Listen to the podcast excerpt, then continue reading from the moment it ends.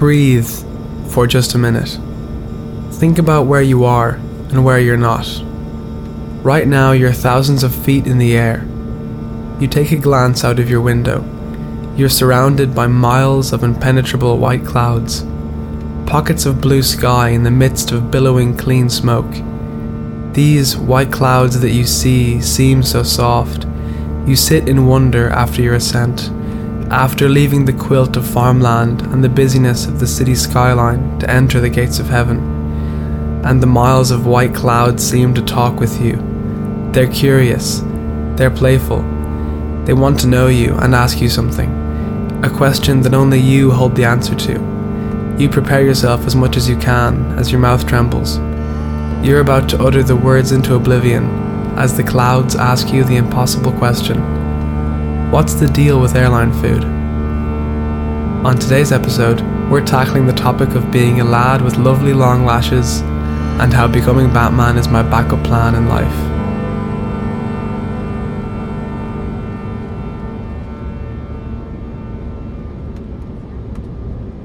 Topic 1 Lads with lovely long lashes.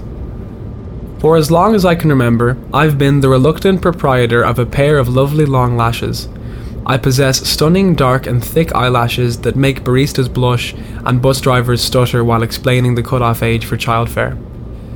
Even though God has blessed me with these silky and enigmatic eye curtains, I'm not so sure about how to best use them for good, like a young member of the X Men trying to harness his blossoming mutant abilities in a world that could never truly understand people like him. At the age I am now, these lashes prove to be more of an asset in life. I can protect my eyes from sand while in the desert. I can save 100% of the money I would have already spent on mascara, and I can win literally any argument I have by putting my finger against my pouted lips and winking provocatively, rendering my opponent speechless amidst a wave of inexplicable desire. However, it wasn't so fun having this gift in secondary school, you see. Being a sensitive male teenager in an overtly lad centric school had its own unique challenges, even without the addition of my sultry Marilyn Monroe eyelashes.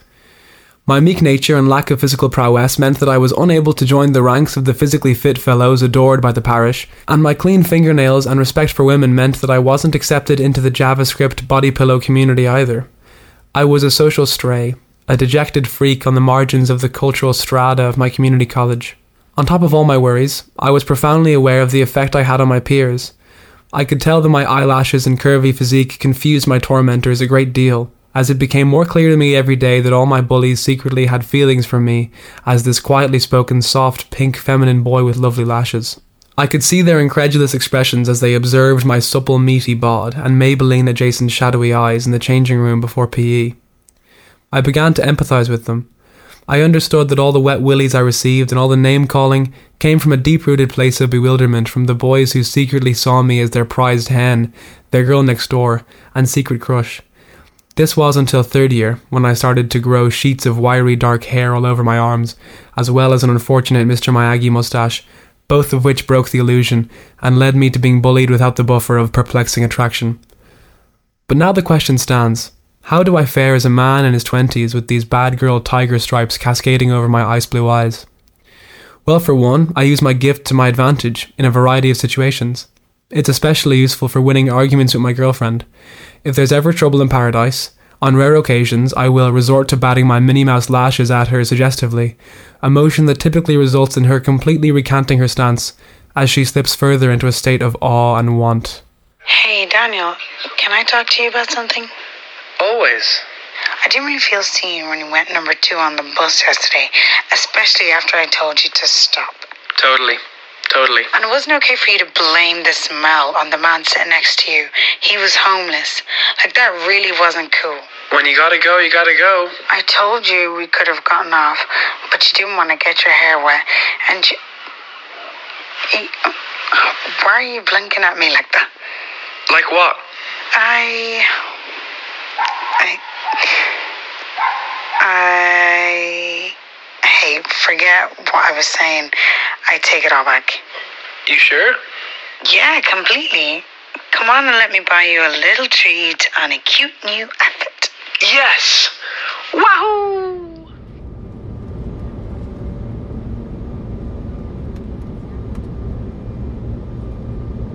Topic 2 Irish Batman. Does anyone else have a backup plan in life? Do you ever rely on a fantasy that you know full well isn't feasible, yet you keep it perpetually at bay in case everything in your life falls apart and you're left with no other option? Well, for me, that backup plan is becoming Batman.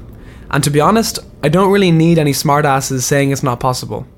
For one, if somebody was actually able to pull off being Batman, the majority of the groundwork would have already been done, because everyone knows who he is. In the movies and comic books, Batman has to reveal himself slowly through the shadows, becoming an urban myth that preys on the criminal underworld until the day he finally gets recognition and works contentiously with the police department to keep mentally ill people in straitjackets. But if I became Batman today, I wouldn't have to do any of that. I can get a costume from any party shop and literally just become Batman, knowing that virtually everyone in the world knows who he is and what he's all about. I'm not ignorant about my setting either. I realise that the reality of the Cape Crusader in an Irish context would differ greatly from the fictional city of Gotham. For example, my rogues gallery might look quite different. I'd probably be tackling criminals like the Mick Taker, a madman that after escaping from Mountjoy Asylum attempts to publicly urinate in as many places as possible and rob bicycle wheels. He would be such an easy arch nemesis for me to take down, as he's most likely just a scared and thin old man nursing a bottle of full fat coke wearing an old regatta raincoat.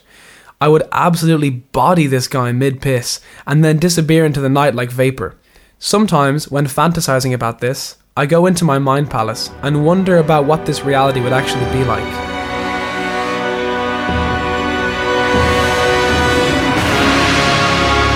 Bat Dan's Journal, Monday, the 4th of October. This city is eating itself. I see the symptoms of an untreatable illness infecting the masses. All I can do now is hold on to the hope that what I do here is the cure. Also, there is like zero crack in town these days, and all my mates are too dry to go out for a few dynamites.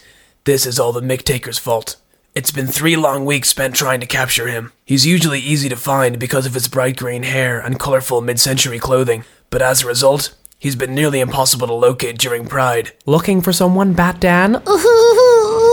The Mick Taker, where did you. I knew you'd be waiting for me outside of daybreak. You have quite the proclivity for a breakfast roll. You're going to pay for what you did to that out of service phone booth, Mick Taker. Come on, when you gotta go, you gotta go. You're going down, creep. Ah, not so fast, Dark Knight. You see, right now, as we're having this stimulating conversation, a group of American tourists are lost without directions to Connolly Station. if you don't tell them where it is in the next 10 minutes, they'll miss the train and make the station cleaner's life a living hell by asking him a million questions when English isn't his first language. Oh my god, they're going to wreck his head and ask for a refund as if that's even possible for him to take care of in any way. Tick tock, Bat Dan. The decision is yours. Damn you, Mick Taker! Bat Dan's Journal, Thursday, the 7th of October. Still no sign of the Mick Taker. However, I was able to capture two other foes Dr. Baltic and Amberleaf. Dr. Baltic thought he could take me down by making it nippier than usual, but I wore my proper big jacket from Dunnes and kept the immersion on for a bit longer. As for Amberleaf, she thought she could seduce me with her charms, but neither of us had a lighter, and I'm on the elf bars now anyway. The bonbon flavor is my new hyperfixation. Side note, I'm pretty sure I have undiagnosed ADHD. Anyway, the two of them are locked up for the moment, but I won't sleep until the Mick Taker is behind bars. I have to go now and report all of this to Commissioner Jordan. Ah, thanks very much, Bat Dan. We really appreciate the help, but in fairness to these two, the fella was just trying to scrape the ice off his car, and your one was just asking you for a moke. I never have time for a moke, Jordan. Not when this city is at stake. Besides, why am I even listening to a frigid give me advice? You haven't even been to Wes, and you still drive to work with your ma in her L plate car. That's hardly called for, Bat Dan. Why do you do this? Who made you so angry? It started with my parents. Oh, I'm sorry. Did they pass away? My parents told me I couldn't do anything with my arts degree in post rational gender existential theory. I studied an NCAD. My dad called it the National College of Coloring and Drawing. It really hurt my feelings. Also, none of my mates came to the DJ set that I did in Workman's. They said they were all busy doing 9 to 5s, but it was a bank holiday, and the tickets were literally free at the door. I've been punishing scum ever since. Besides, Jordan, Dublin is no crack today. People are so dry, and no one wants to go out for a few Heinemites on a Friday night. Dublin needs to change. You know, you're starting to sound a lot like the Mick Taker. Hello, Bat Dan. The Mick Taker, what have you done? You see, Bat Dan, taking the Mick is like defying gravity. All you need is a little push. I'm an agent of chaos, and I'll watch this city. We're not so different, you and I. Bat Dan's Journal, Saturday the 8th. The Mick Taker has been successfully put behind bars, and for now, Dublin can breathe easy. But just like Justin Timberlake and Anna Kendrick, I can't stop the feeling that something terrible is just waiting to happen. Uh, hello? Commissioner Jordan, you startled me. I was just scrolling on Reels there, and you're after frightening the bleeding life out of me. Sorry for that. But yeah, no, like, just wanted to say that the streets are clean, crime is at an all time low, and this is a dream, wake up, this is a dream, wake up, this is a dream, wake up, this is a dream, wake up.